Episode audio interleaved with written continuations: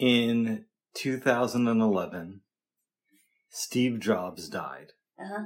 And as you know, I'm in the middle of this book called The Founders about the start of PayPal. Uh-huh. Right. Elon Musk plays heavily in the situation. And this isn't meant to talk about his politics, which a lot of people do, because some people think he's conservative. I think he's more libertarian than anything else. And I don't even understand the whole libertarian whatever it is. It's kind of a, kind of in the middle of everything, I think. yeah, in, in some ways it's conservative, and in some ways it has some liberal stuff in it. There's Uh-huh. a motorcycle outside your. Yeah, that was really loud. Yeah. Sorry. That's okay. It's, it's not your fault, babes. had no idea.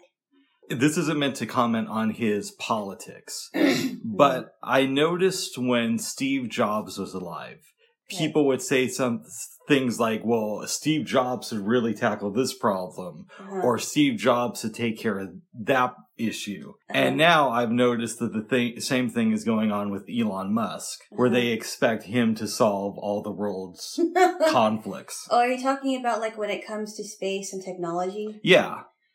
And Yeah. what they don't realize, now this is, again, this is outside of politics, hmm is both men are showmen in a sense, right? They're going to they show you the best version of their products. And Elon Musk especially has a history of saying things like this product is going to be revolutionary and it's coming out in September. Uh-huh.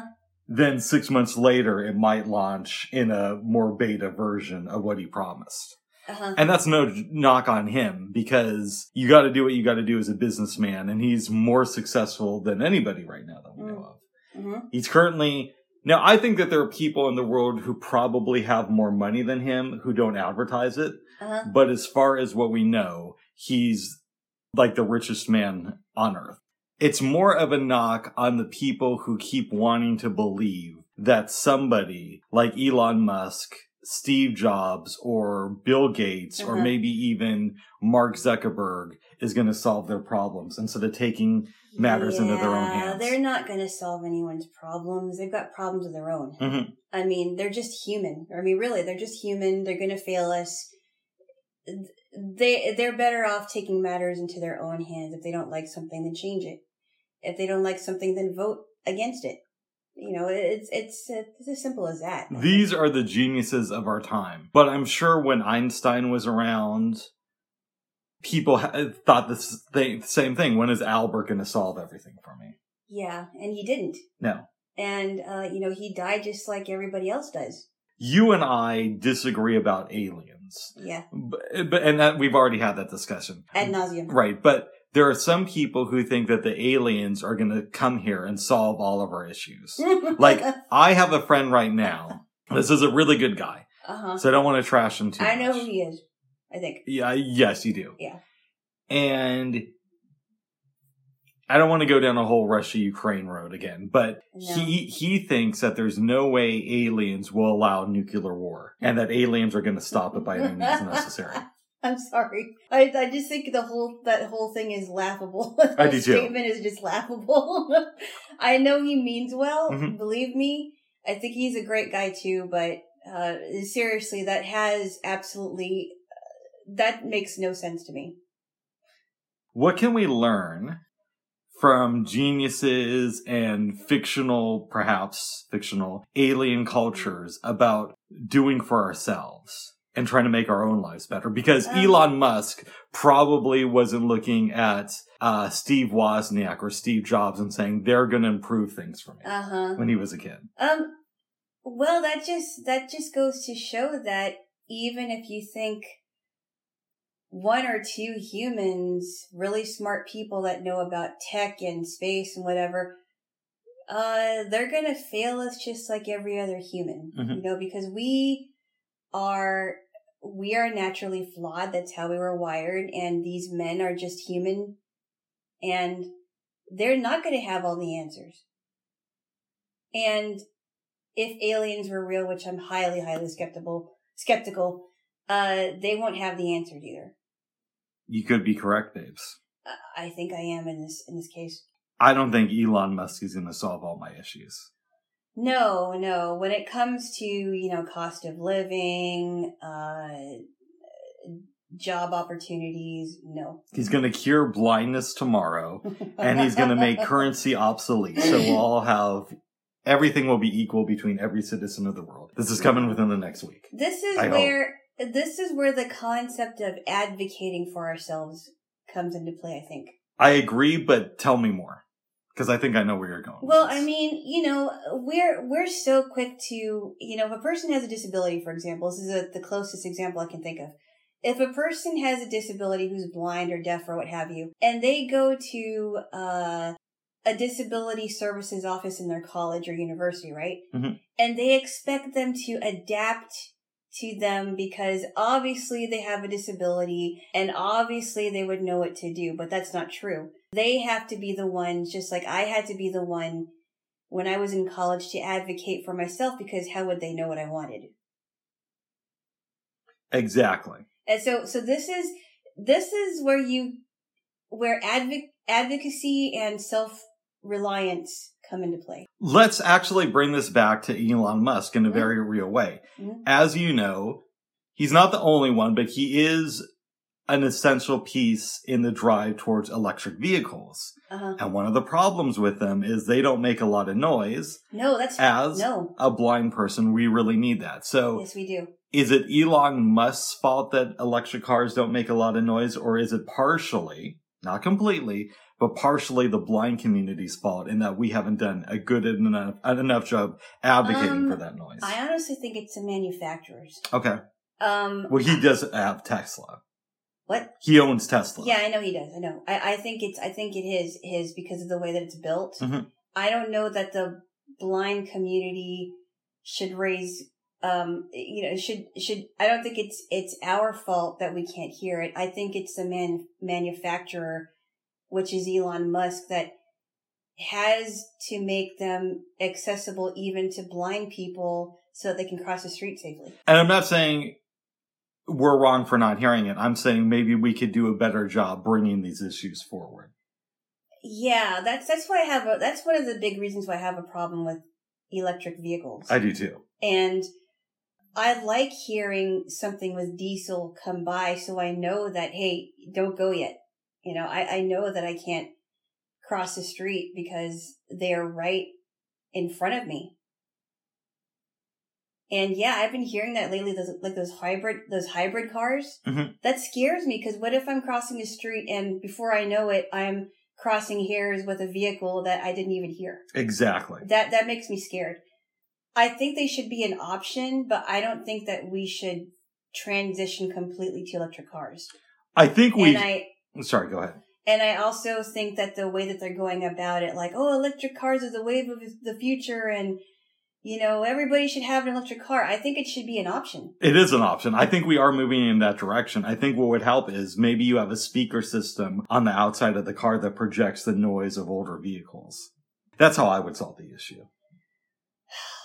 Yeah, I, I just, I don't know. And for all I know, that's what they are I- working on. I, I'm not really familiar with the mechanics Yeah. of regular cars, so. I'm kind of thinking the electric cars are not a good idea. I mean, Why? Well, number one, you have to charge them. So, you know, they're not like running on diesel fuel. They can't, uh, they, uh, don't need any gas. And I think, I think a lot of the people that are, uh, pushing this electric car thing don't realize that we, we actually do need fuel. And it's not, I don't think it's as dangerous as they're making it out to be, to, to be honest. But we don't need it because we have now the option of electric cars. And to me, the science is clear. Diesel fuel helps in global warming. But let's take that issue aside. It also makes us more dependent on other countries, such as Russia. Now, I know it's more Europe that's dependent on Russia, but they are dependent on them for oil uh, or uh, areas of the Middle East. And if we broke our dependence on big oil, we would be less connected to those countries financially. Yeah, I don't know. I just, you know, and then, and, you know, the elect, the biggest thing about the electric car is for me, one of the biggest things is just that it doesn't, it's not noisy enough. I just- think that problem could be solved. Yeah, I, I, I think, I think the electric car thing is, is more of a big picture than just electric cars. And, uh, I think they, I think it's, uh, closer to becoming more of a great reset than every, anything. Not just for electric cars, but also for currency and also for, uh, no fuel at all. And I don't know. It, I, I see a much bigger picture than just electric cars. And that scares me actually. Now, It, it scares me, but I, I, I also am not so scared that I don't want to live anymore or anything. okay, I hear you, and there are some things that I would agree with you on. I'm using a lot more forms of electronic currency now than I did before the pandemic. Because you remember this, I used to pay cash everywhere, Uh-huh. and now that's less of an option. I like physical money for a lot of different reasons. Mhm. And I do think that there's something to be said of what happens in 20 years from now when it's all electronic and somebody says something that we disagree with. Can we just make all their money disappear? Right? Hmm I have issues with that. hmm And I understand that these issues are all connected, but I don't know what we can do about it. And I do like ele- the idea of electric cars. I, I also do need to do more research on how bad is electricity for our environment. Is it better or worse than gases? hmm And I don't know the answer to that. And that's fair. Like, I liked collecting my change. hmm Yesterday, I saw an old Facebook post of mine from 2019 where I talked about how I turned in my change and got $391 back. Uh-huh. And that I used that money to pay for a new mattress. Yeah, and, and, people, you know, in Oregon, if I don't know if you do this, if you turn in all your recyclables, all your uh, bottles and everything, Mhm. your bottles and cans, you can get uh, money back. I did know that. Yeah. So, it as far as I know, that's still available. That's a good thing, babes. It is a good thing. And I like the idea of having cash in my wallet because what if I don't have my card or for some reason I forget my wallet or something and my card is in it? Let me give you a real life example Right. of this that happened recently to me that you know, but I don't think we've talked about here. Yeah. A few weeks ago, I'm doing laundry and I'm down to like $2 on my Uh-huh. account. Yeah. Right? Because we do it electronically with cards. Yep. I have enough money to do one load in the dryer.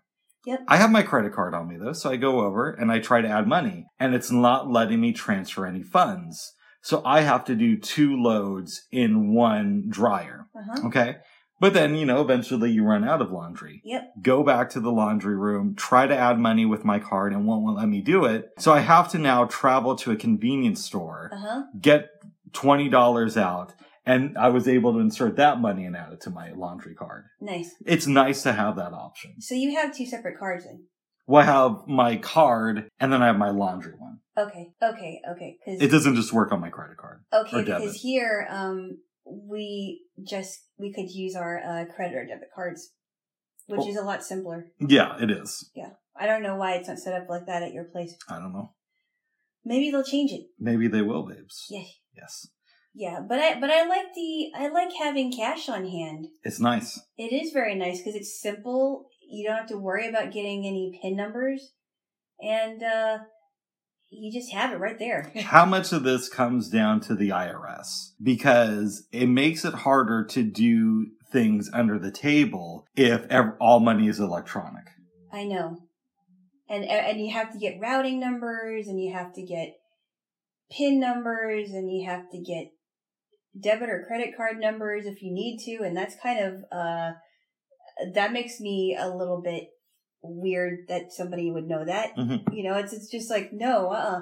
Um and then you've got and and and not to mention the telemarket scammer scammers that say that um, I have this gift for you, but you have to buy this card and they'll mention the IRS, like, oh, I'm gonna lie down. you know, uh, you know, mention it to the IRS. They'll know what I'm talking about or whatever. And they'll use that to get your money. And that's, uh, that's a scary thing. Yeah, but who falls for the scam? It's mostly old people who No, I, I go mean, along with those things. I mean, I almost did until I really looked into it and I'm like, no, you're not going to get that. No. Oh, but I, I, I just feel bad for the, okay, so I, speaking of scammers, Go ahead. I watched a show on Dr. Phil this week and I didn't see it. Well, it's, it, it was interesting. It was one of those, um, uh, catfish scams where this woman was, uh, conned into, uh, giving money to this guy who was supposed to be her boyfriend. And this guy wasn't living in the States because a lot of times they'll say that they're living in a country, uh, like Nigeria or somewhere in Asia or something. And they'll send the, the woman a photo and it looks like it could be them, but he convinced her to sell her house and she also gave him a lot of money in Bitcoin because she was able to learn how to use it.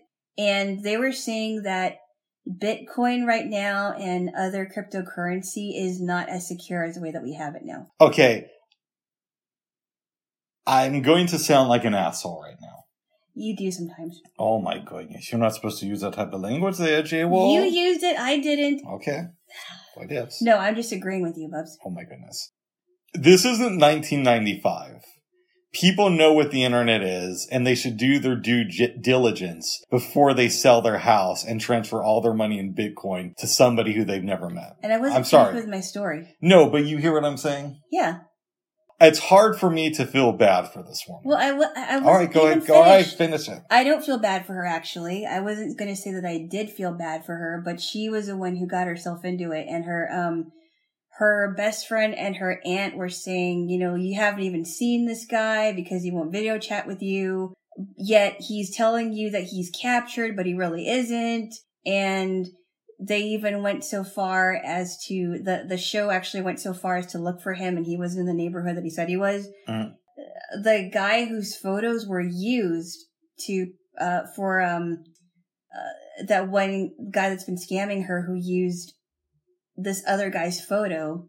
The the guy was on the show whose photos were stolen. So she got to see what he looked like. And and it took that all of that just to convince her that she was scammed and I'm like, "Look, I'm sorry, but if if a person won't video chat with you and uh if a person uh tells you that you have to sell your house and to give you as much to give them as much money as possible, then you pretty much lost me. And I I wasn't going to say that I felt bad for her. Okay. And she sounds like a woman of low intelligence to fall for something like that in this day and age. Uh, yeah, I think I think she's smart in other things, but she's definitely not smart when it comes to being scammed for sure. I I'm hoping that wakes her up. And I I think that was an old show anyway, so I don't know. But it's not from the 90s, is what I'm saying. No, it's not from the 90s. We no. know better. We have search engines. Come on. Well, what, what's he doing over there? I don't know. Okay. I'm just saying, love. All right, babes. I No. just wanted to tell you that story. I, I'm no expert in cryptocurrency as we've established, but I've heard. See, this is where I'm really confused with Bitcoin Yeah. and all that stuff. They Yeah. say it's decentralized and a government can't track it. And at the same time, they say, but you can track the purchase of Bitcoin so you can know who bought it when and all that stuff. So that doesn't Yeah. make any sense to me. A lot of this stuff Yeah. feels like kind of like scammy and That that's why uh, the person who the uh, person who came on the show was explaining that right now it is not widely used by everybody else because not everybody knows how to use it. And it's it's not secure. And we know it's not secure because you you know no one can track it.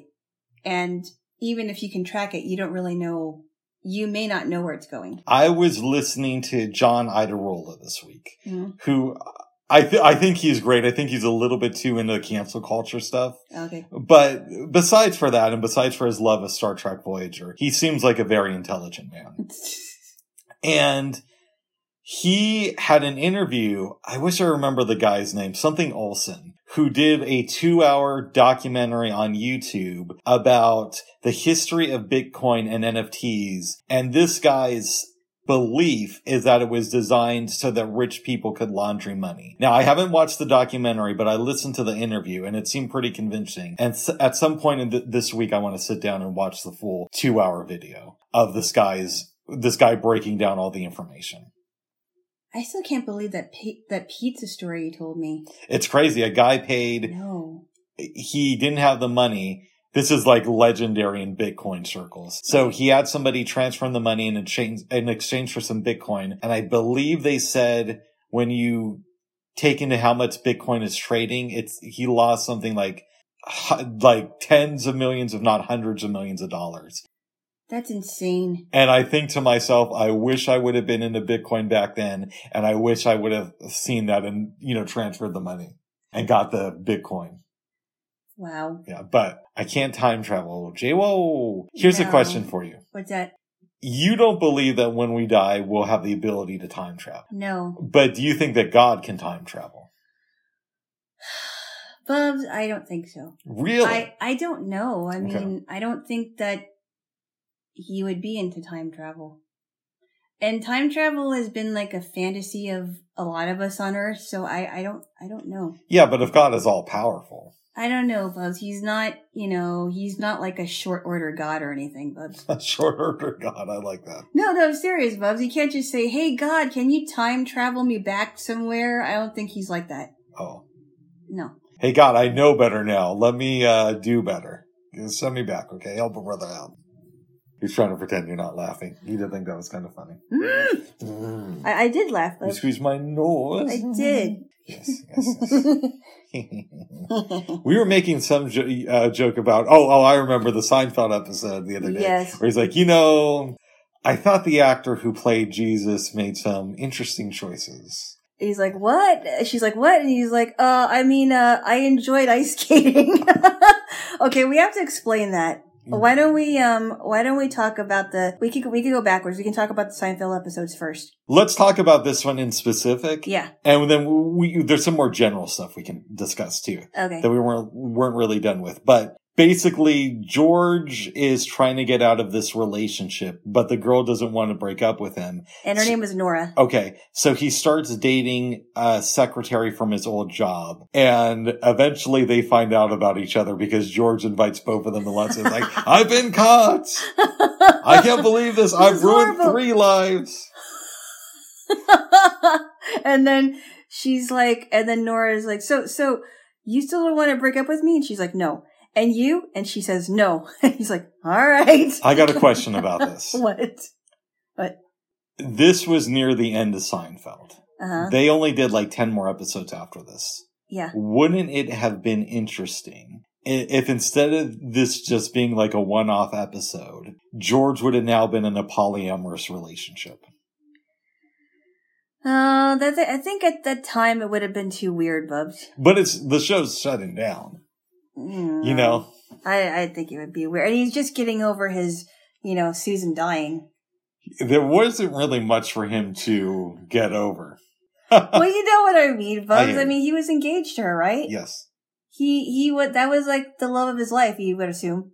I was out to lunch with a friend of mine this week. Uh-huh. The one who li- loves talking about mass mandates. Over and over again. Oh my God. It's like, come on, bro. You got to stop it. I love you, brother, but at some point we got to move past talking about this. Talk about something else. Yeah. Yes. Okay. But anyways, we were talking about shows and he said that he thinks that Seinfeld might be the best sitcom ever. And I, by the way, it's close in my mind. It might be. So what's your thought? Are you, do you think that Friends is better than Seinfeld? Cause I know, I you know what? They're a different kind of good. Okay. I like both of them.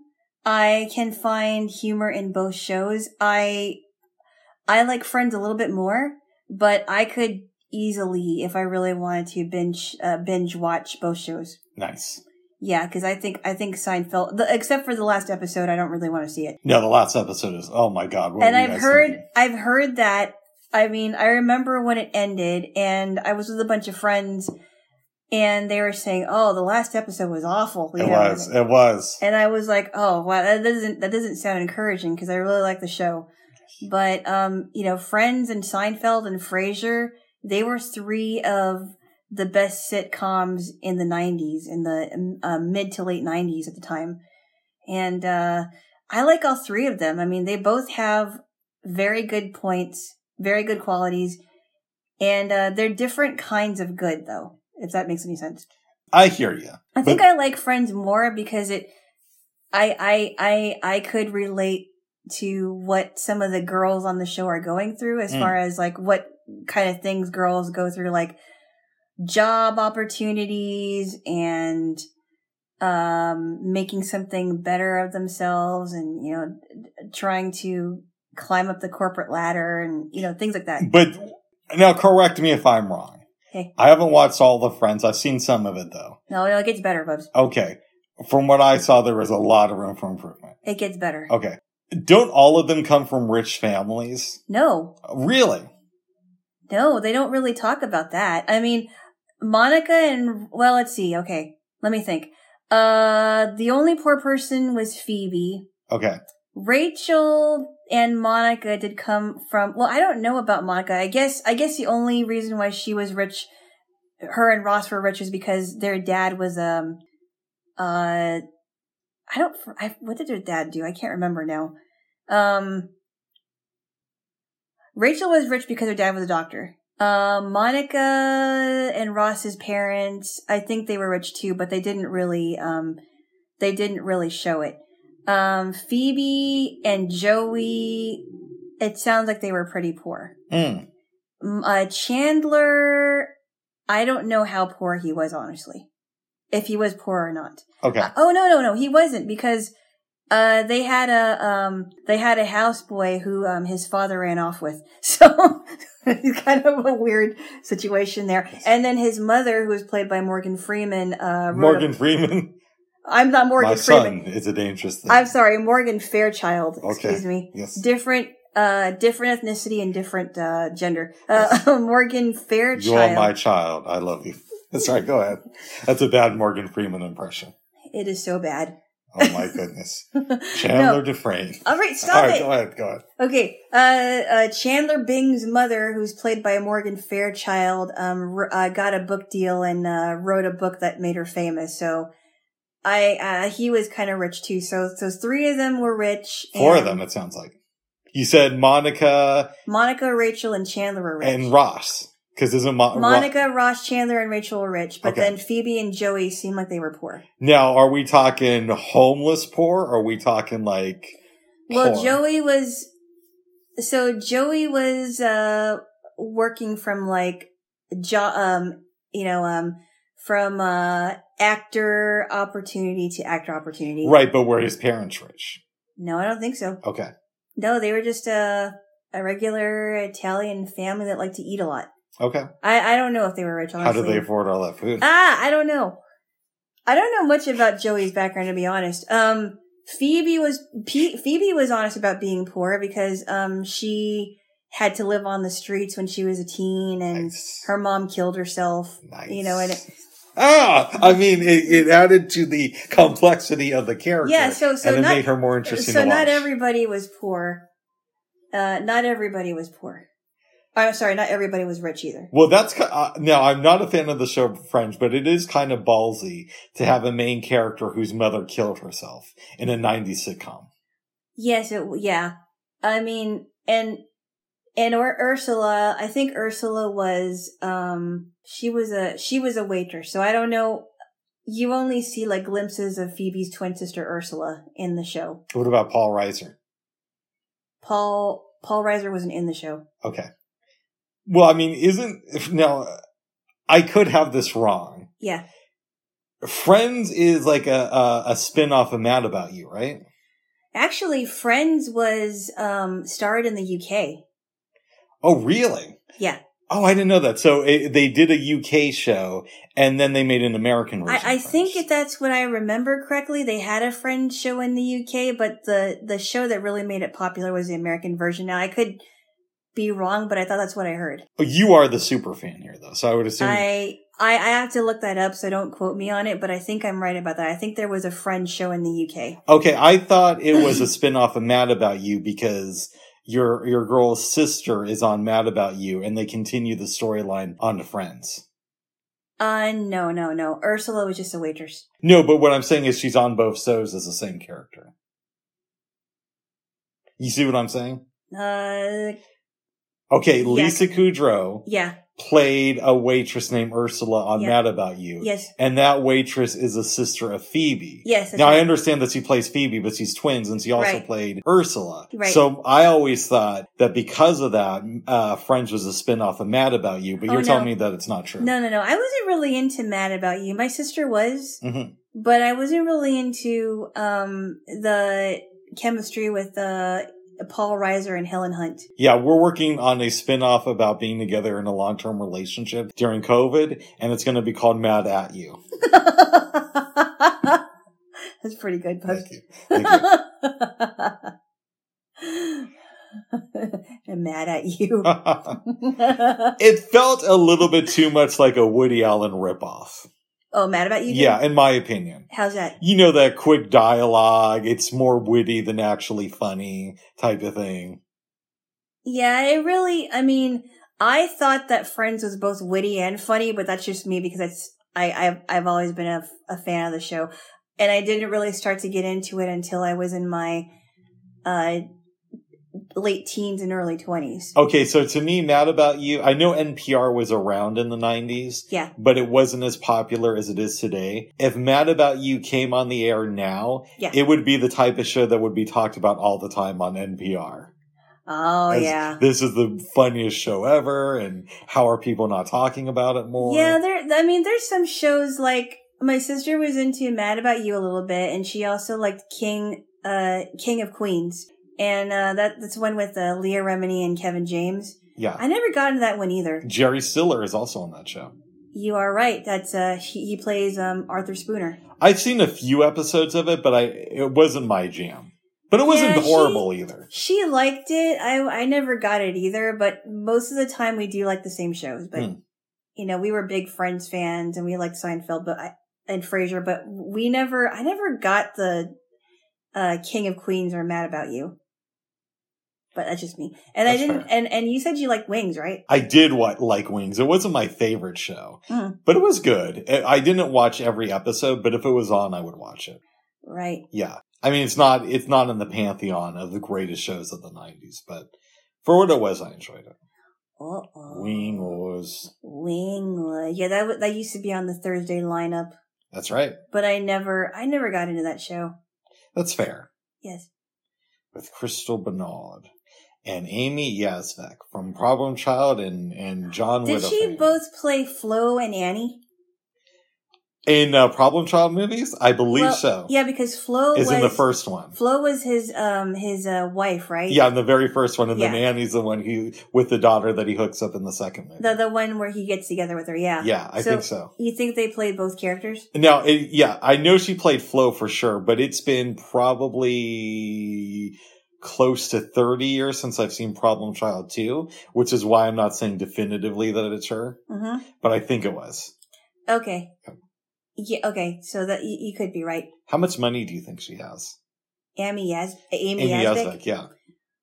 I don't know. I would hope that she has enough to raise her daughter because they had a daughter together. Okay, so she has John Ritter's money, right? Yeah. I mean, he had another kid, but let's be honest. He had a, he had an older he had an older child. yeah, his son made that movie called Good Dick. You, we've never watched that movie, have we? No, It's it's weird not movie. what it, you think it is. I It's about a guy who works at a video store whose name is Dick, and this girl comes in who keeps renting movies and is basically a shut-in, even though she's a young, attractive girl. So it's about him trying to get into her life. And she doesn't want anyone to get into her. She doesn't want um anyone to come over. Exactly. So the way I found out about the movie is they did a story about it in I want to say the Los Angeles Times. And you know, it started out this is the son of John Ritter. And then you read a little bit more. Him and his girlfriend financed the movie, and I believe instead of going with a major studio, they decided to distribute it themselves. I watched it. I didn't love it. I thought it was good. It would be fun to show it to you sometime just so you could get on here and say how much you love Good Dick. but it's not the best. I movie. know you want me to say that, don't you? It just sounds so weird. Yes. Um, But you know, he didn't leave any money to his son because everybody goes with Well, the, and- the new family. And So- remember, and remember too, um, Tex Ritter was uh, John Ritter's father, who made a lot of money um, in country music. So let's break time. this down. Yeah. Amy Yasbeck not only has John Ritter money. Now I noticed she joined the cast of Wings a couple seasons into it Mhm. because she played Crystal Bernard's younger sister. Okay, who and who's Crystal? Who's Crystal Bernard? She kind of played the love interest on the show, Okay. and I, I think she also may put out some country music albums. Oh, really? Yeah. Huh. So, but Amy Yasbeck, I want to say, was on like the show for maybe three or four years. So she Okay. did good on that. She's in the Problem Child movies. She's also in The Mask. Oh, is she? Yeah. I don't necessarily know that she has to work anymore. Well, I mean, I would imagine she's probably doing something. She's got a child to raise, so The I- child's I- been raised by now, babes. That's been like 19 Or years since your man died. My man, Bubs. I never met the guy. Okay. 18 and a half years because he died in Oh, September. that's right. That's right. It's a long time ago. So I guess she would be an adult. Yeah. Uh, all right. Um, I don't know, Bubs. I I don't think about that stuff. I do. Oh my goodness. What? You? What? It's not long to think about that type of stuff. No, it's. I never said it was wrong, Oh. but you seem to fixate it on a lot. Oh, no, I Oh. don't. Speak, Uh, yes, speaking of celebrities, babes, yes. after you went to bed last night, I didn't stay up for that long, but I'm I was just curious to see what's coming up in Portland because you know mask mandates are starting to lift, even though you Mhm. wouldn't know it by talking to some of my friends. Yeah. And apparently, the Roots are going to be performing at Pioneer Square at the end of July. Yeah. They're yeah. charging sixty dollars a ticket, but I might have to go and see them. I know it is, but part of me really does want to go and see them. Mm, I've decided that I'm going to wait a couple weeks, hmm really think it over, and if, if I'm still interested, I might just have to buy the ticket, Oh go and see them. How do you feel about that? Well, I. If you do, that's great. I'm not sure if I want to. I don't. I'm not sure if I'm going to go just because it's so expensive. I don't It know. I mean, and I think that if the Blues Fest happens this year, which it looks like it will, They're supposed to announce the lineup in a couple yeah. weeks. If the Blues Festival happens this year, this year, which sounds like it will, I can get a twenty five dollar ticket at the door. Uh, or at the gate and uh, see a whole bunch of performers in one day. So Is it 25 at the gate? That's what you said the last time, right? Well, you, I don't buy gate tickets. I get I the went there. pass. I went there one time with you, and I paid. I think I paid twenty five dollars for it. wow, it's like 40 for a weekend pass, or was before the pandemic. Yeah, yeah, that's what you said, Bub. You said it was like twenty five at the gate. But you were Um, the one who paid for it. Yes, I did pay twenty five dollars the gate. Okay. I remember that, and um, and I saw um more performers that day than I and I, and not to say that the the roots aren't good, but sixty dollars is a lot to go to a concert for a day. I don't know. I hear you. And you're also paying for the right to say that you saw the Roots live. You know what I mean? Yeah, I guess. I I I, I don't know. I'll have to think about that too. Oh. I want to see them there. J-Wo. So that might be something, babes. Oh my goodness. Oh my badness. How are you feeling, babes? I'm good. I'm good. Hey, good. Um, shall we? Uh, do you want to start with talking about Seinfeld? I guess we could talk more about it if you want to. Well, because you brought it up, so Yeah. We watched two episodes. Um, the, now the one before George got into this torrid love affair, he was dating a girl who looks kind of like Jerry, and Kramer pointed it out. yes, Now, this is also the, one of the episodes that has uh, your buddy Kathy Griffin in it. Now, I that was annoying. That she she was good, but she's also really Annoying. I gotta say this. Mhm. She's been on Howard Stern show a few times. Yeah, And I've thought, that she's really actually a great interview on his show. Mhm. So I do want to give her some credit. And she turned in her brother who is a pedophile. are you serious? She talked about it on Howard like 10 years ago really about how she found I, I hope I'm getting the story right. I think she found child pornography on his computer and nobody wanted to say anything, so she had to turn him in. Oh, that is just that that had to be really hard. Yeah, that had to be crazy. And Yeah. I want to say this is the same time, but Artie Lange, who used to be on the show, fell asleep during the interview. Are you serious? Yes. And you could hear him snoring. and Howard interrupts the interview and says, Oh, that's just Artie snoring. He fell asleep. Are you serious? yes, I am serious. Now, th- I might be conflating the two. I know that he fell asleep during her interview, but it may have been a separate time because he's been on the show a bunch of times. And he's fallen asleep and he didn't wake him up? I think they, they like put a Santa hat on him and took pictures for the website. There was one time, babes. yeah.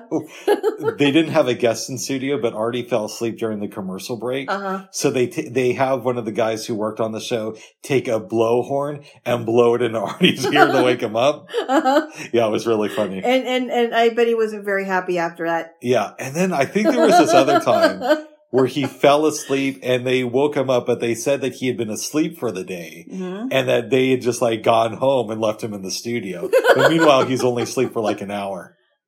Are you serious? Yes, I'm serious. He he said that on the show. They said they said let's prank Artie, wake him up and let- tell him that it's been a day, and then they woke him up.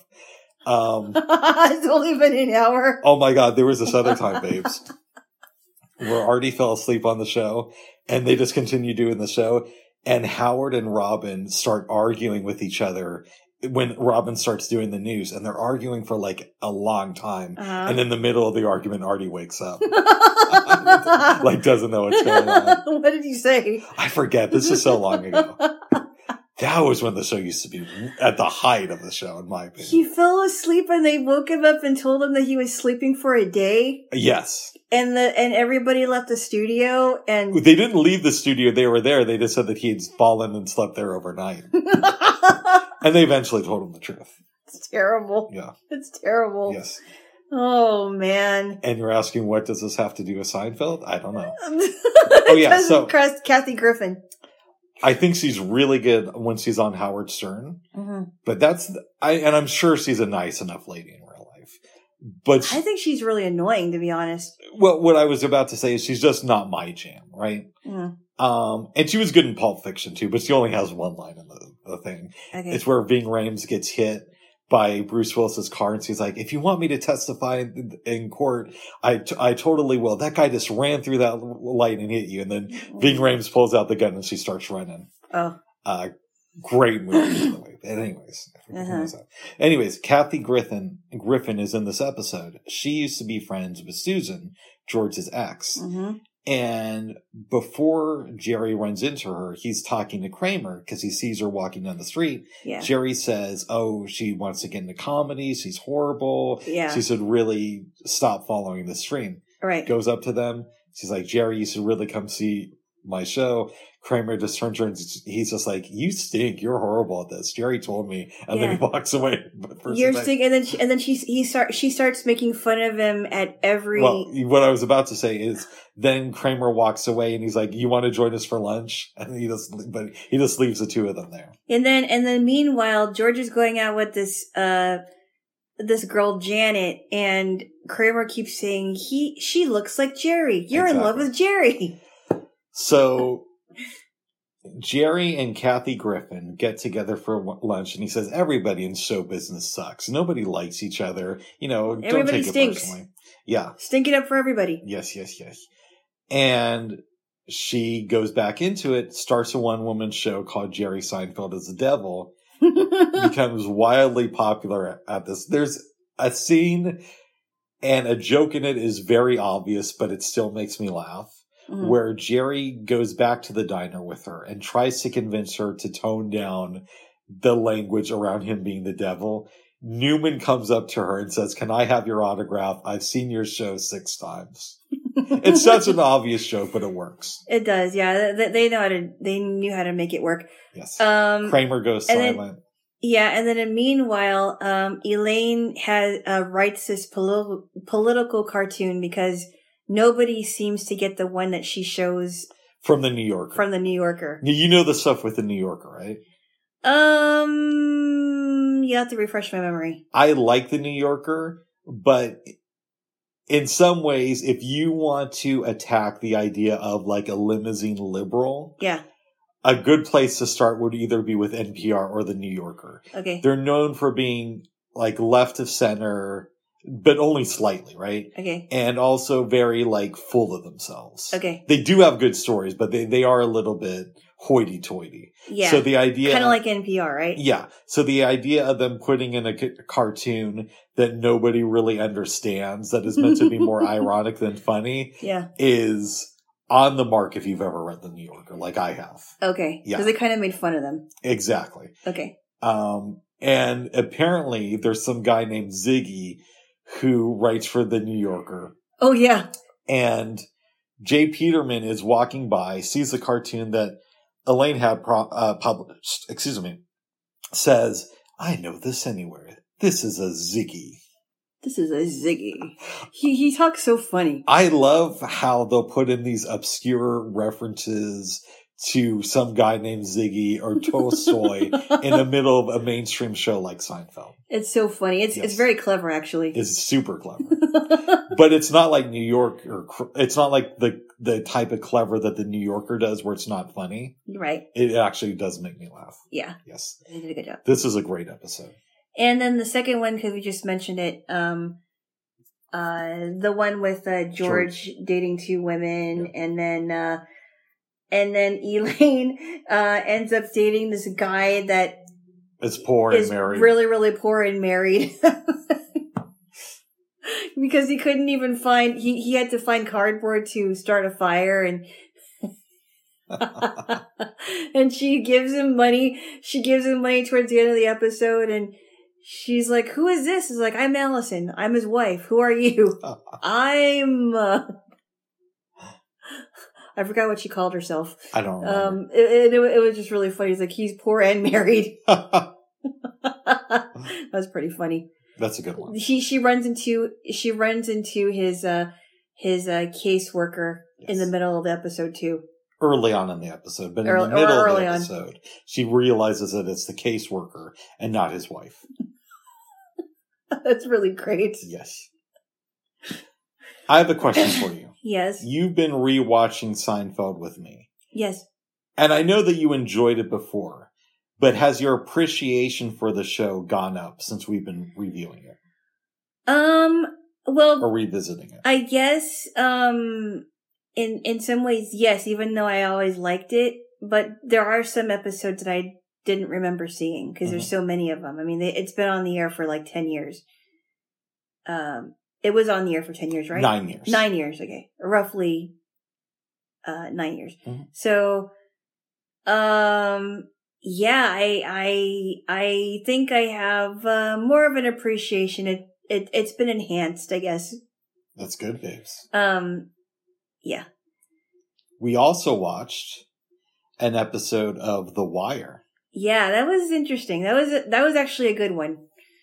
There's a lot of stuff in this episode. Yes, it is. We're not going to cover more than half of it because there's just so many things in the show, right?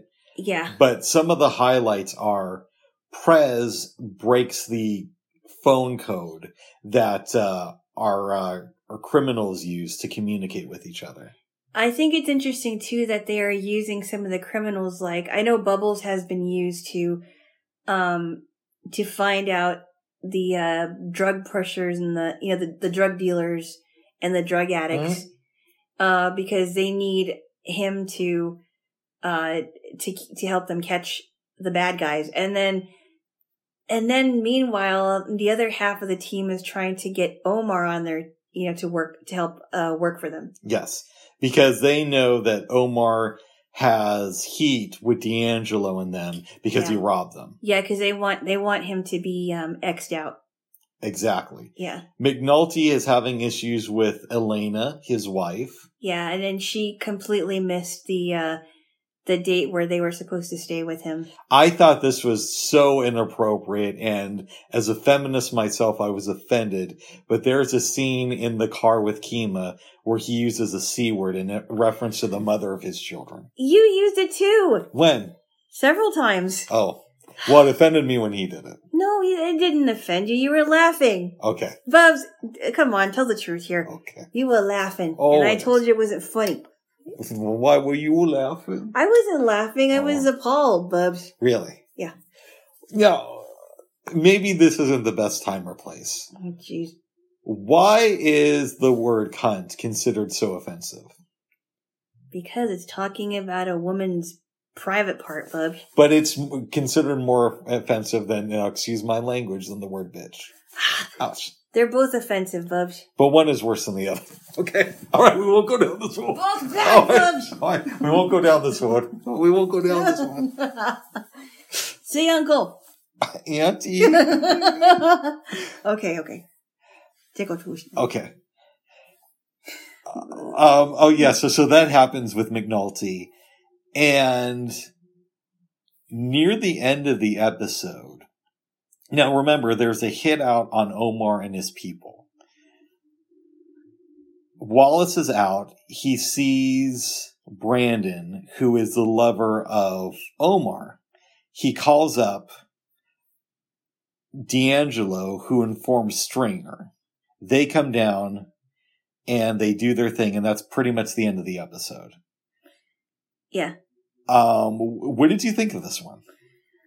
Um, I don't know. It was interesting. I think the phone code part was interesting because Yes. I I'm not too sure about Pryzbylewski yet because he did injure that kid that was leaning up against his car for no reason, and he was drunk. Um, the uh, uh Prez was drunk. Yep. and he did uh uh cause the kid to be half blind. So I didn't really have a lot of respect for him th- then. And we also know that he has connections too. So he kind of gets away with things because he's, for lack of a better term, a rich kid. Yeah, because his dad is the uh, attorney. His Stepdad, stepdad is an is, attorney. is involved with the Baltimore. Is, Right. It's higher up in Baltimore. exactly. Yeah. Wasn't he like an attorney? Something like, I think he's like, I, it looked like he was wearing an army outfit in, in one of the episodes, but he, he's powerful. He's a powerful dude. Yeah, so I I didn't really have a lot of respect for him, but I I thought it was very clever that he was able to break the phone code so that um it would be uh routed to the um the the room, right? I forgot what room it was. Was it the um Well, so Uh, it's Lester and him basically monitor these computers.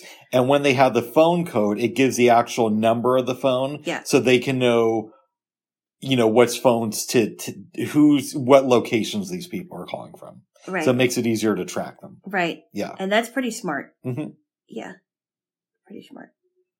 What do you think of Omar? You're getting to know him a little bit more. Um, I don't know him very well. I think he's his, he's his own person, and I think he marches to the beat of his own drum. I I don't know.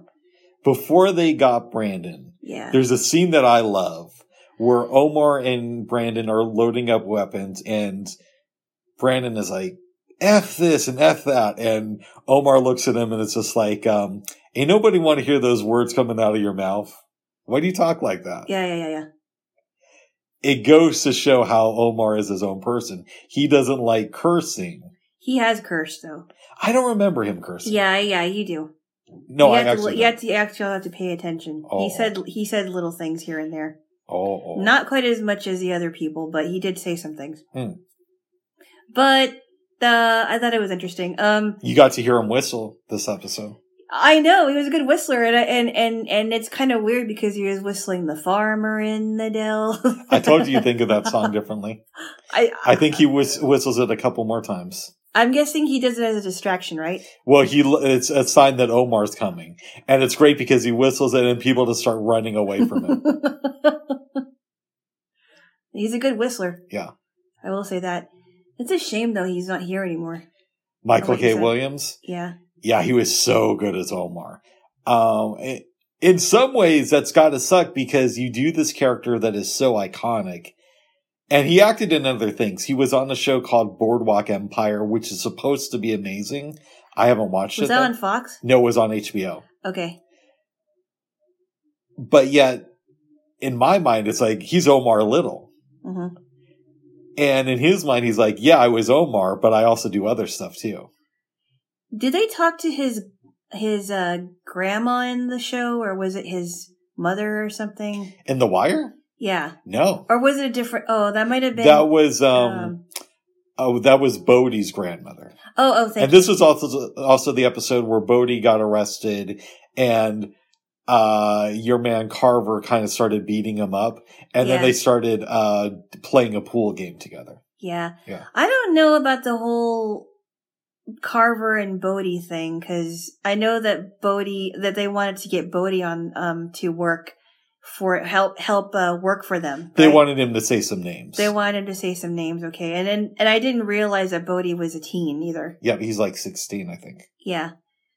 Um, I got that Carver was trying to get some kind of rapport because they were both from the same side of um. Uh, That's what Carver said. that's what he said. You don't know that that's true or not at this point.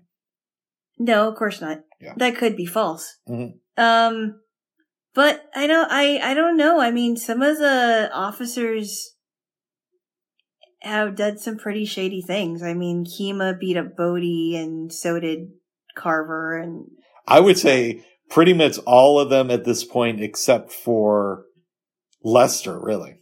uh huh. And Lester does something in the fifth season, we discussed it yesterday, that is a little bit questionable in my eyes. But it's not so questionable that you don't like him. Yeah, no, no, no, Okay. no.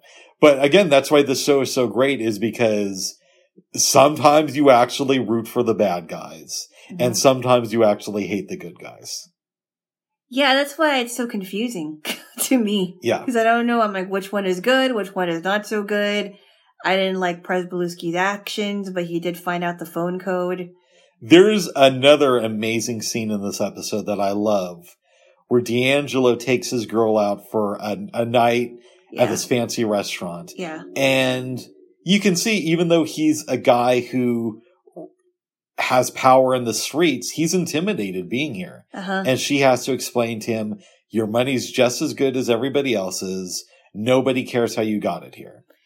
Yeah, and, and she says, "Do you realize that we're the only two black people in this restaurant?" No, that's Right. not what happens. Oh, wait, wait, wait. He says they're looking at us strange. And she says, Uh. we're not the only two black people here. oh, I see. And he's intimidated, not because he's black, because there's other black people, but because he knows where his money comes from. Uh huh. Yeah. Right? Yeah. I really felt for D'Angelo in this scene hmm because he's the, the the fish out of water, for lack of a better term. Uh huh. What are you starting to think of him? Um, I don't know. I am guessing maybe he's not like the other gang members are. Like, you know, he has a girlfriend and a baby, hmm right? Yeah. I don't think he really wants to do this anymore. That's what I, that's what I'm looking at. Like, how could I show my face in this lovely, you know, this, this, this great restaurant and I'm, and we're both dressed up, but I know where my money is and I'm not making an honest living for my girlfriend and my child. And there's scenes earlier in the series, like when he cries Yeah.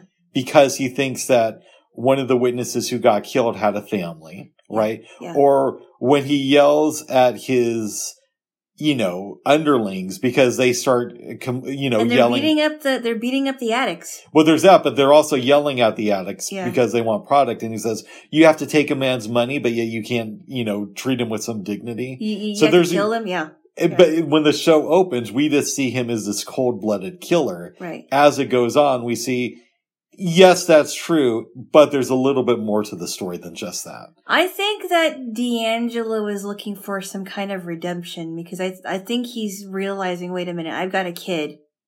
I've got a girl that, you know, he may or may not want to marry, I don't know, but she is the mother of his child. And I don't have, I, I kind of have a feeling like he doesn't want to be like this for the rest of his life. There's another really powerful scene with D'Angelo and Avon. Hmm They go and visit Avon's brother, Uh huh. who was running the streets, Yep.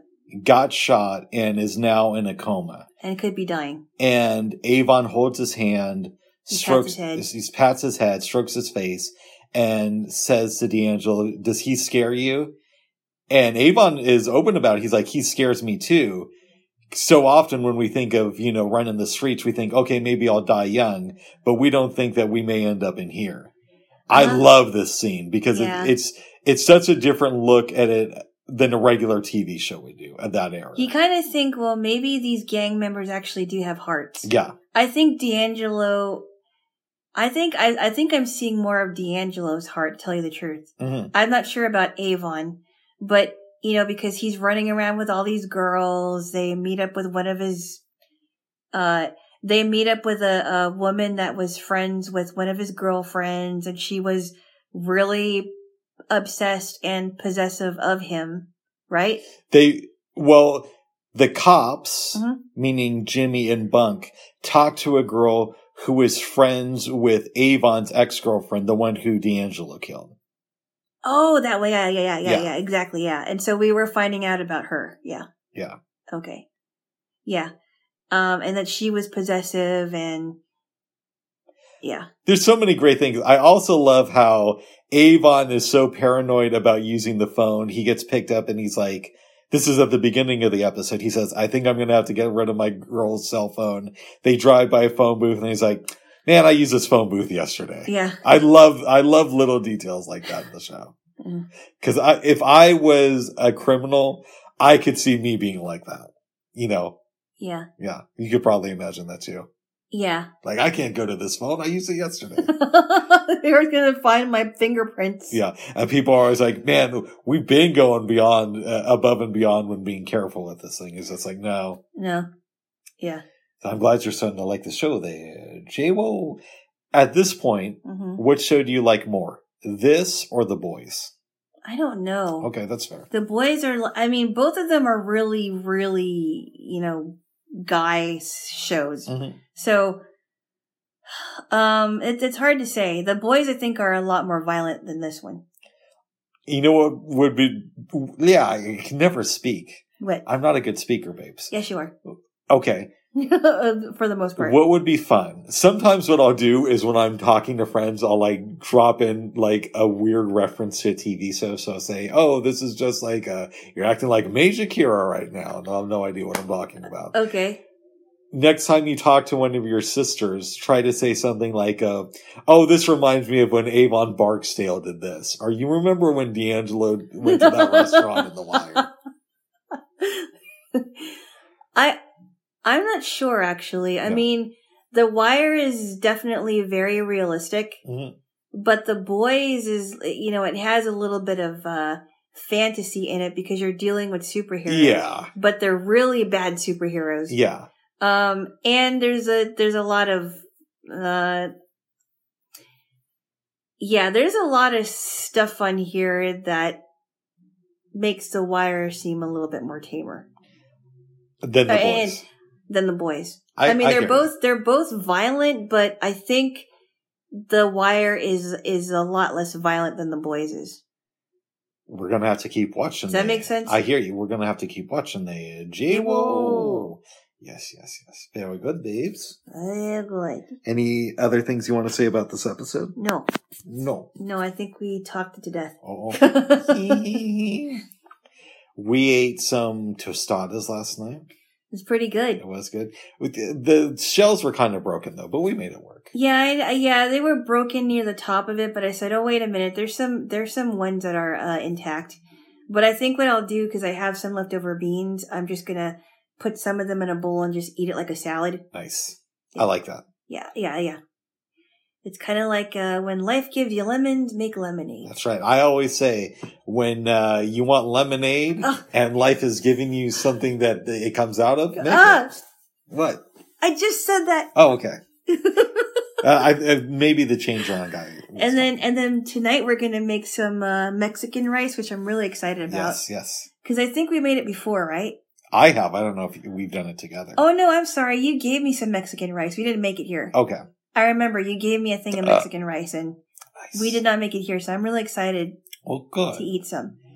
babes. Yes. I was on Clubhouse in late April, early May of 2021, Uh huh. and I saw that your girl Justine Bateman was hosting a movie room. Uh huh. She was talking about the film The Sweet Smell of Success. Uh huh. and it, it she made it sound really good. Mhm. So I'm like, I put that in the back of my mind. We got to watch this movie, and I don't know why, but for some reason I thought it was about the film business. Yeah.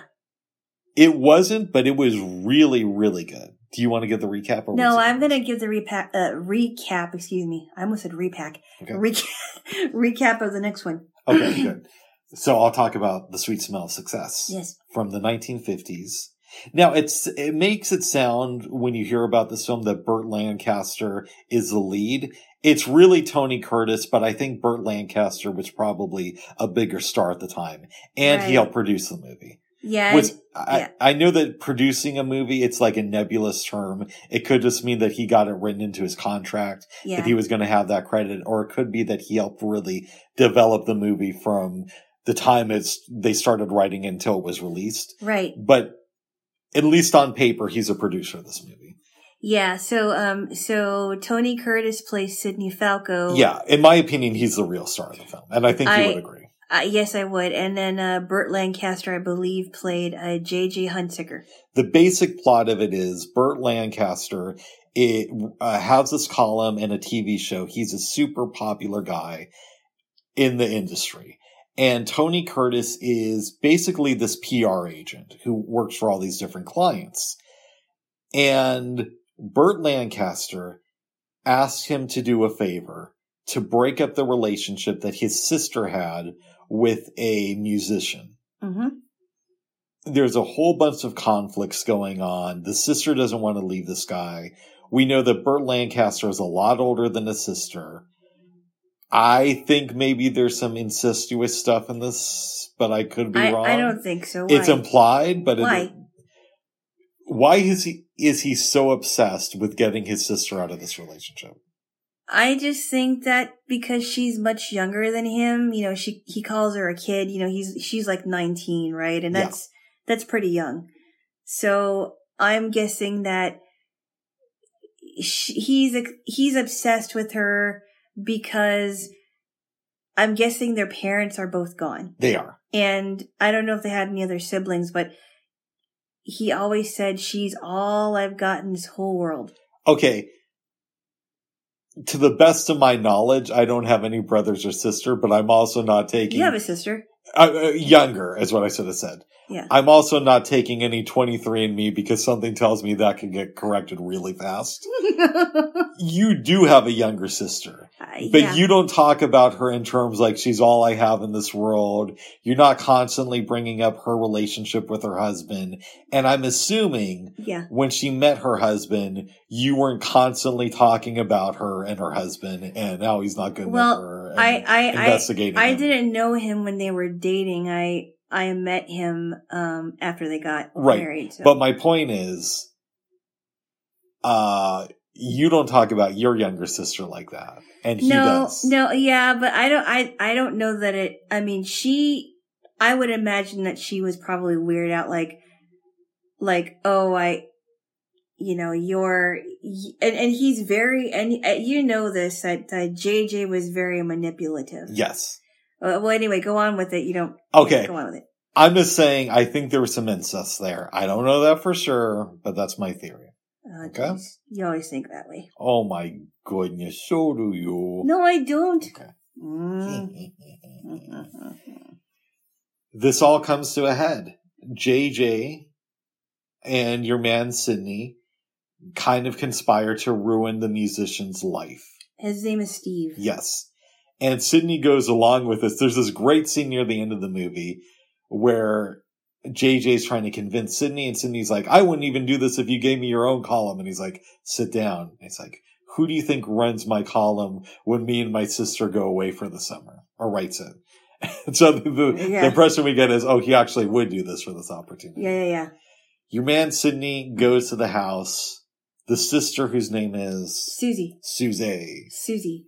tries. It's not Susie, it's Susie. Uh, okay. Suze tries to kill herself by jumping out of a window. Tony Curtis pulls her back in, and Burt Lancaster comes in, to rescue her. thinks that uh, Sidney was trying to have sex with the sister, and starts beating him up because she doesn't say anything because she's upset with him for all the things that he's been doing to her man. Eventually, she gets she stops. Yes, eventually she does. And Tony Curtis leaves. and your man goes chasing She- after she leaves and she said, they both leave. yeah, they both leave. She said, you know, uh, because because Steve was in the hospital, and she said, I'm going to go be with Steve, and she said, you know, I could, I could hate you for all the things that you've done to me, but I don't. Yeah, Tony Curtis left before then. Yeah. Then she leaves. Burt Lancaster kind of chases after the sister, and that's the end of the movie. Yeah. This isn't my favorite film. I I, But- I did like it, but it, it, I mean, there was some there was some um. Well, I some- w- I wasn't actually done speaking, I'm sorry, but I really enjoyed it. I did too. I thought there was a lot of good stuff in there, and it kind of speaks to the idea of, well, let's address this. okay, I'm trying to think how to rephrase this. What does this film teach us about how money and power can corrupt somebody? well, as as you can tell with JJ, because remember when he called nine one one Mhm. to uh tell to alert um them that Sidney Falco is leaving his house and he tried to hurt my sister and blah blah blah. He's got connections and it really did corrupt him and even even Sidney said, "You know, you really are a, you know, you really really manipulate people and you really have control over people." And and he was right. That's a great angle. Yeah. I was more thinking of how this stuff is corrupting Sidney because Oh, he's yeah. willing to sell out his own Oh. morals Yeah. to destroy a couple because it might lead to some opportunities down the road. Yeah, exactly. He, yeah, the, he, it did corrupt him. Yes, Mm-hmm. absolutely. Yeah.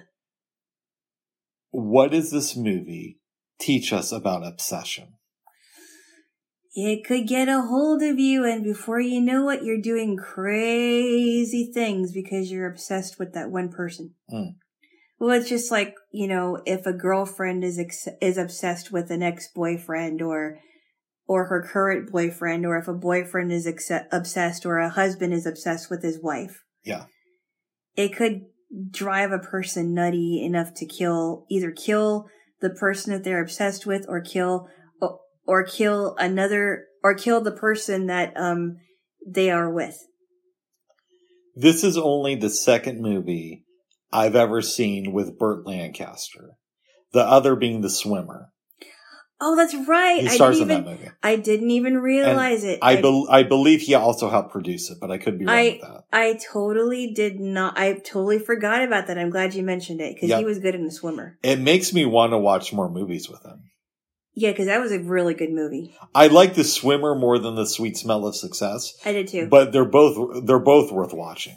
It is, and it really makes you think, doesn't it? Mhm. But but Burt Lancaster was very good in the swimmer, and I totally forgot about that too. Yes, you had some criticisms of this movie. Well, no, I was a little bit confused. Tell I me. guess. Um. Oh, what did I say? I, I I don't know that I'm confused anymore, but I was confused about the other one. About the other movie? Yeah, I, I had some questions about the other movie, but I think I got I got my questions answered. Okay. I would give The Sweet Smell of Success an 8 on a scale from 1 to 10. Yeah. But I like the second movie better. I give this one an eight too. You give that to what movie? The the sweet smell of success. Okay, we didn't talk about the other one yet. Good, good, good.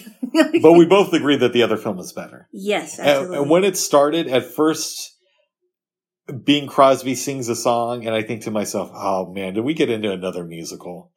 But as it goes along, it, it gets really good. And that movie is called The Country Girl, which Miss J Lo is going to wrap up for Okay. us or describe to us. Describe that wrap up. Yes. I didn't even start yet. Oh, So, the country girl stars uh, Princess Grace Kelly. Well, she beca- she becomes Princess Grace of Monaco. Um, but before that, she was an actress, and she did really, really well. She played um, Georgie Elgin, yes. and Frank Elgin was played by none other than Bing Crosby, which I didn't even realize until um, the movie went on. And Billy Halden isn't it. William Holden. Yes. Billy Holden. William Holden is the director for this um play, this uh this play, right? Yes. This play that they're doing called The Land Around Us and and it's uh it's a musical, I believe, and he um uh he auditions Frank Elgin and says, "Okay, I I think he should wait out here." And he talks to uh, the guy. I think his name is Mr. Cook. I forgot what his name is. He calls him Cookie. Yeah, I think it is Mr. Cook, and he's the financer of this play. And he says, I don't like this guy. He's not good. And William Holden says, no, I think he's great. I think we should put him in here and we should sign a two, uh, we should, uh, finance a two week contract. What, can I maybe Yes, correct yes. you a little bit? Yes, yes. Okay, so Frank Elgin used to be a big star, but he kind of ruined his career through alcoholism and being Right. unreliable. And Cook says, yeah, he just did a great song, but that doesn't mean that he's going to be able to carry a play. William Holden advocates for him, and Cook says, okay, he's your responsibility, and I'm only giving him a two week contract. Yeah, so they so they look for him. Uh, William Holden goes back to uh, find uh, Frank Elgin. Yes. William Holden, I think his name was Bernie. I forgot what his name was. Sanders. Not Bernie Sanders. No, not, He no, was not, against the 1%. Not Bernie Sanders. Go ahead. Bernie something. I forgot what his name was, but he was the director, and they go to he goes to um the Elgin's place, meets Georgie Elgin, played by uh, Grace Kelly, and realizes that she may be uh, a problem for him being in the play because she's so domineering, or at least she seems very domineering. Mhm. They get him in the play. Uh, things start to kind of go very south for Frank because, um, he was listening to his old records, um, listening to his, uh, recordings of things that he made for other plays.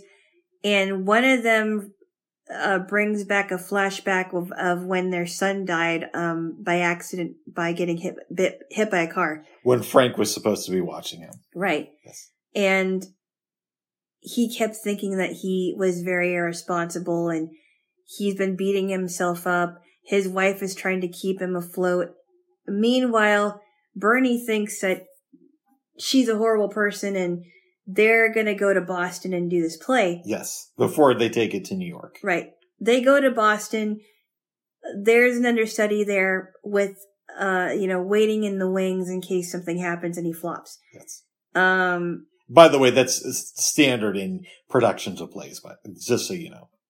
I think a lot of people do, unless they haven't watched a play in their life. Oh. Anyway, um, and so th- Bernie sees that as a problem and says, "Your wife has to go to New York, and if she doesn't go, then we can't continue with you in the play." Mhm. Uh, things come to a head. He he drinks a lot, and they find him in a drunken stupor. Uh, and it's interesting because he he acts one way around the actors when he's smiling and he's happy. Yes. But when he's in the hotel room with his wife, it's I'm drinking. I have to drink this cough syrup because I have this terrible cold. And to me, to me, sorry to interrupt you, as somebody who has kind of worked on the fringes of so- show business, that is such a believable thing. it is. I, I completely bought into it. Yeah. And I want to interrupt you also again to talk uh, for a minute about the understudy. After Yeah. the first night uh, in in uh, Boston, he goes backstage, is talking with your girl, and says, "I want you to have a discussion uh, with Bernie because I don't like the way that the understudy is just looking at me." So she talks to him, and then Bernie brings it up with Bing Crosby, and Bing is just like, "Oh no, it's no problem at all. I understand that he's an understudy, Yeah, yeah, and yeah. he's just trying to do his job." I totally bought into that. Yeah, having I- known so many artists. I believed it too Yes. because he didn't. He wanted to look a certain way so that people didn't think that he had a problem. exactly. and and I get that. Well, things come to a head. He gets into a drunken stupor. Bernie tells Georgie, "Look, you have to go to New York.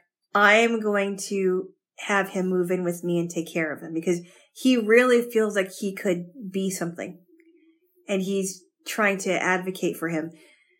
And Georgie says, "Okay, fine. If you think that you can take on this responsibility." You know, I, I, I mean, nothing would be better than to wake up in a, in a room by myself and, you know, I, I, I only want him to be on his, you know, his, his feet again. And, and then in the midst of all of that, she says, why are you holding me? What are you doing? And then he kisses her, Yes. which I totally didn't expect. And what she didn't expect it either. She's upset Yeah. with this. And she, but then she looks at him and she says, no one has ever talked to me like a woman in years. Yes. But, uh, I thought it was, that must have been some kiss. I'm sure. Anyway, um, and so She leaves, goes back to New goes York, Goes back to New York. Yep. and Bing Crosby overhears Bernie talking to Cookie, and Cookie's basically just saying, I really want this guy out of the play. Yeah. This causes Bing Crosby to step up his performance skills. We fast forward to now it's closing night in the first show in New York. We get the sense that Bing is doing really good. Cookie invites him to a party. He goes there with Gene Kelly. Grace Kelly. Sorry, Grace Kelly. I, Not I Gene always Kelly. do that. Gene Kelly is a man. I know. I'm dyslexic. but we both We have both met are. female. I am not. Okay. you say sorry. Sorry, but babes. You say sorry. Sorry. Kiss your hand, bitch. Okay. Okay. Okay. Okay. They're at this party. He notices that Grace Kelly isn't around. Yep. Goes into the study. She's hanging out with William Holden. Yep. Kind of gives him the business. He leaves the room. She realizes that she can't be with Bernie. And from a No, no, no. She can't be with um. She she can't be with um. Uh, uh, what's his name? Frank. No, no. She- Frank goes in. She tells him that he leaves, and then she's hanging out with Bernie, Yeah. and realizes that she can't be with Bernie. Okay. So she leaves the room. They kind of stare at each other, and that's basically the end of the movie. Oh, I thought she did end up with Bernie. I know that um, I know that she tells Frank that you know we, you know, we're not good for each other anymore, and she you know, does. She yeah. does. But after he leaves the room, she hangs out with Bernie for a while longer and realizes that she has to be with Frank. oh, really? That's the impression I got from the movie. I thought she wasn't going to be with any of them.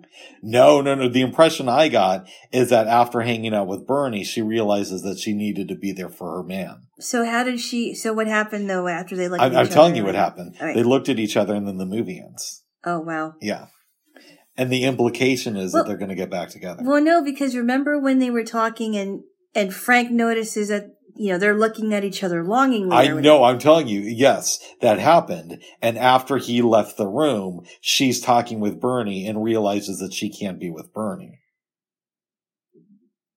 but I don't think you're understanding what I'm saying. Go ahead. This is where I, this is where I was confused. Tell me. Um, she told Frank that, hey, uh, you know, uh, we, you know, we, you know, Frank was like, I gave you 10 of the roughest years, almost co- comparable to a concentration. Ten of the roughest years outside of anybody who was in a Concentration concentration camp. Great line. I love that line. I thought that was great. Yes. I'm like, wow, was it really that bad? And, uh, funny too. and you know, and he's realizing, you know what? Um, I'm not going to put this woman through this anymore. Yeah. She needs to be on her own. So it sounded like they both gave up the relationship to me. I hear what you're saying, but here's what you're missing. Yes, at that point, then what happens is he leaves the room. She can't be with Bernie. She leaves the room. She looks at him. He looks at her. And the implication to me was they're going to get back together. Okay. And we'll never know. we'll never know. there's No sequel. And, well, you know, with all these reboots, and they died. eh, They died, but you know what happened to these characters in the Country Girl? Should we really be left without knowing? Why can't we have the Country Girl Part Two? no, I don't think we should.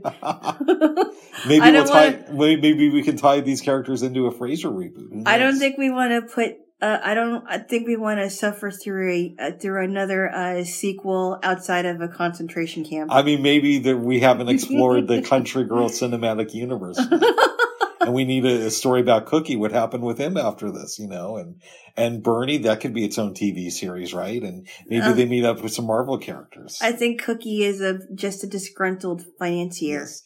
I love that we're never going to see a sequel to this movie. But my interpretation of it was they're going to get back together and this whole cycle of torturing each other will go on again and again. Go on again and again. Yeah. Yes, I, I I love that I don't know that for sure.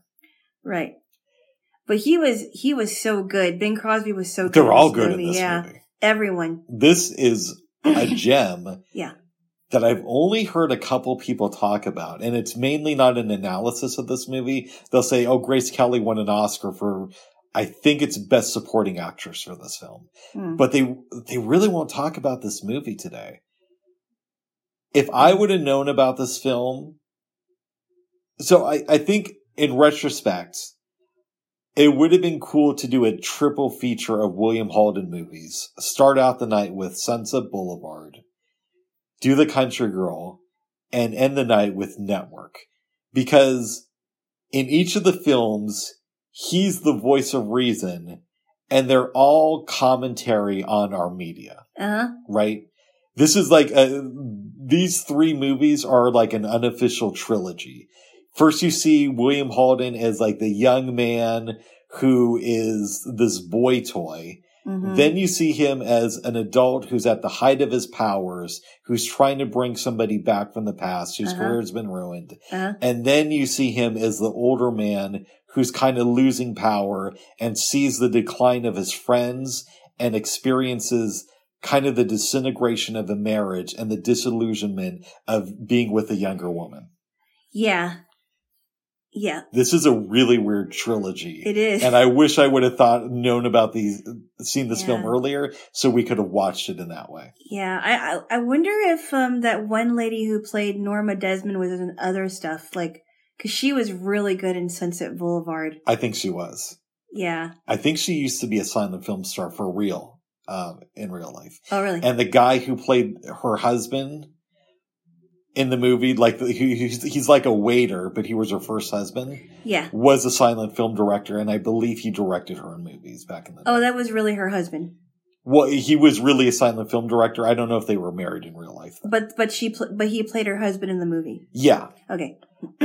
Um, if you ever pass away, I will eventually. and now the joke is when I'm an old man and Alana's dead, and I have the Green Gertrude and Hammond podcast. With- Green Gertrude. Yeah, and Hammond with my when I'm 85 and I'm dating a, some young chippy in her late 70s named Gertrude. We'll do Green Gertrude and Hammonds. Me and Gertrude are going to watch these three films and call it the William Holden trilogy. Oh my goodness. What? You don't want to hear? Well, I mean, I guess if you're Green Gertrude and Hammond, it's going to be from heaven. You're so funny. Thank you, Base. Gertrude sounds like a really old name. She's going to be old by the time we start dating, babes. Because you're going to be dead. Oh my goodness. Well, What? I we don't even know if we're going to spend the rest of our life together yet. Well, and again, I hate to address the elephant in the room. We don't even know if we're going to be alive by the end of next. We don't. We really don't. I this thing could turn nuclear really quickly. But we're we're doing this under the assumption that we will live past March. I, I, I think we I think we will. I I uh I think we will, Bubs. I mean I think the odds are in our favor, yes. but they're they're a lot less high than they were on Thursday. Oh But anyways, uh, check for Green Gertrude and Hammond wherever you get your podcast. But it doesn't launch for like another 45 years. So keep that in mind. Green Gertrude and Hammond coming in 2067, assuming we live there. What are you, what? Oh Promoting my new podcast with my Oh new my- girlfriend, Gertrude. oh, I thought it was going to be Agnes or Agatha. Well, okay. We're going to do Green, Gertrude, and Hammond. And then after she dies, when I'm 92, I'm going to date some young chippy who's around 87. and we're going to do Green Agnes and Hammond. Green Agnes. Yes. So two new podcasts for you there, Jay. Well, but anyways, I plan to show Gertrude in this order: Sunset Boulevard, The Country Girl, and then network. And it's going to be the unofficial William Holden trilogy on media. Oh my goodness. And I like too that it's like, it's in chronological order. Uh huh. You know what I mean? Yeah. It's, it's really interesting how reality can kind of come together in that way. Because William, I mean, William, that this was like in the, was it the 40s or the 50s when he did um, Sunset Boulevard? Sunset Boulevard is 1950. Country Girl is like 56. Yeah. And I want to say Network is 76. Yeah, so he was much older then. Yeah. Yeah. Um, I enjoyed this movie. I know it was great. And I really wish I'd heard about it sooner. Yeah, and the and the I mean, Gene, I almost said Gene Kelly. Um, they were just phenomenal. Each of them Yeah. were just fantastic. Even the supporting characters that did didn't have a lot of parts, they were just all good, and the music in the movie was great. Okay. Yeah. What can we learn to the about what can we learn from these characters about how people lie to themselves? Well, I okay, so I didn't mention this, but remember how uh Frank was saying, "Oh, my wife couldn't get over our son's death, Yes. and she never used to be this way, and she was the one who cut her wrists, and she just drank a lot." But really, what he was saying is that I was the one who did all those things, Mhm. and she was telling him, "You have to tell, you have to tell Bernie the truth that that wasn't me," and she was the one that was trying to be his rock, which you wouldn't have known that in the beginning because she was just so um, closed off. Yeah. She seemed very closed off. She seemed very stern. Uh, and I thought it was kind of interesting too that when when they got to the theater, she's like, "Ah, dark theater. It is so mysterious." I love that. Yeah, I I also love that all three of our main characters are lying to themselves. yes, they right? are. Because you have the obvious Frank's telling these lies and he's making it seem like, you know, she needs him. Yeah. Right. But then your girl Jean Kelly is also Grace Kelly, Bubs. your girl I said that so you catch it. She's telling lies too. yes. She she has this myth that Frank is going to fall apart without her. Yes. And he he actually ends up rebuilding himself in a way. He does. She does. He does. And then Bernie And he does. I mean, yeah. Bernie's lying to himself at the beginning of the movie because he's thinking, well, I'm just going to help Frank out and it's going to be no big deal. and I It'll be and I'm one gonna talk. get and I'm also gonna get this woman out of my hair because and I honestly thought in the beginning of the movie that Bernie was a um, a male chauvinist to tell you the truth I could see that. because he's like oh I can't I don't like strong women and you're a strong woman and I can't stand you right Yeah. but he was lying to himself because really he thought it was attractive I hear you, babes. yeah Yes. which I thought wow I didn't know that Yes. Yes. yeah so he was lying to himself as well I'm definitely going to rewatch this movie at some point before I show it to Gertrude and Agnes. Now, we already know that I'm going to recommend these films to Gertrude and Agnes. But yes I would recommend it to my family oh, really? And what's your And elevator pitch? Um, well, I guess the first one would be, uh, never trust an older sibling if they're that obsessed with you. And then the second one would be, uh, look at these characters and examine yourself, uh, examine yourself to, to see if you're actually lying to yourself or telling the truth. Are you going to s- try to sell the country girl as part of a trilogy? No, Okay. I'm not. Okay. I you- think it's- you I- do you do see where I'm coming from. Yes, I okay. do. Yes, I do. Yes. Yeah. Oh, good. Oh, good. Oh, good. Very good. Yes. Babes, Yeah. is there anything else you want to talk about? Because I know we didn't dream because we talked about that. No. in private. No. I Oh. know. What? Are we allowed to talk about the theory that I have? I guess it's fun to talk about. I don't agree with it though. According to Alana, we have something like a thousand dreams a night. We just don't always remember them. we remember only a few of them. And I had the idea of Well, what if I'm in a long term relationship with somebody in my dreams, but because I don't remember all of them, I just never remember to dream with this girl. But like I could be married and have kids with a girl who I see every night when I'm asleep. And we even talked about like writing a book and we are going to call it like Dream Girl. Dream Man. Dream Man? He said Dream Man. Okay. Uh, what was the subtitle? Something sleeping. Dream Man, a sleepy relationship. A very sleepy relationship, I think it was. Okay. But you you completely dismiss that idea. You don't think there's any truth to the fact. No, I think it's a fun story, but I don't think that there's really any truth to it. I mean, I've had dreams where there were guys in my dreams that I ended up with, but then I never saw them again.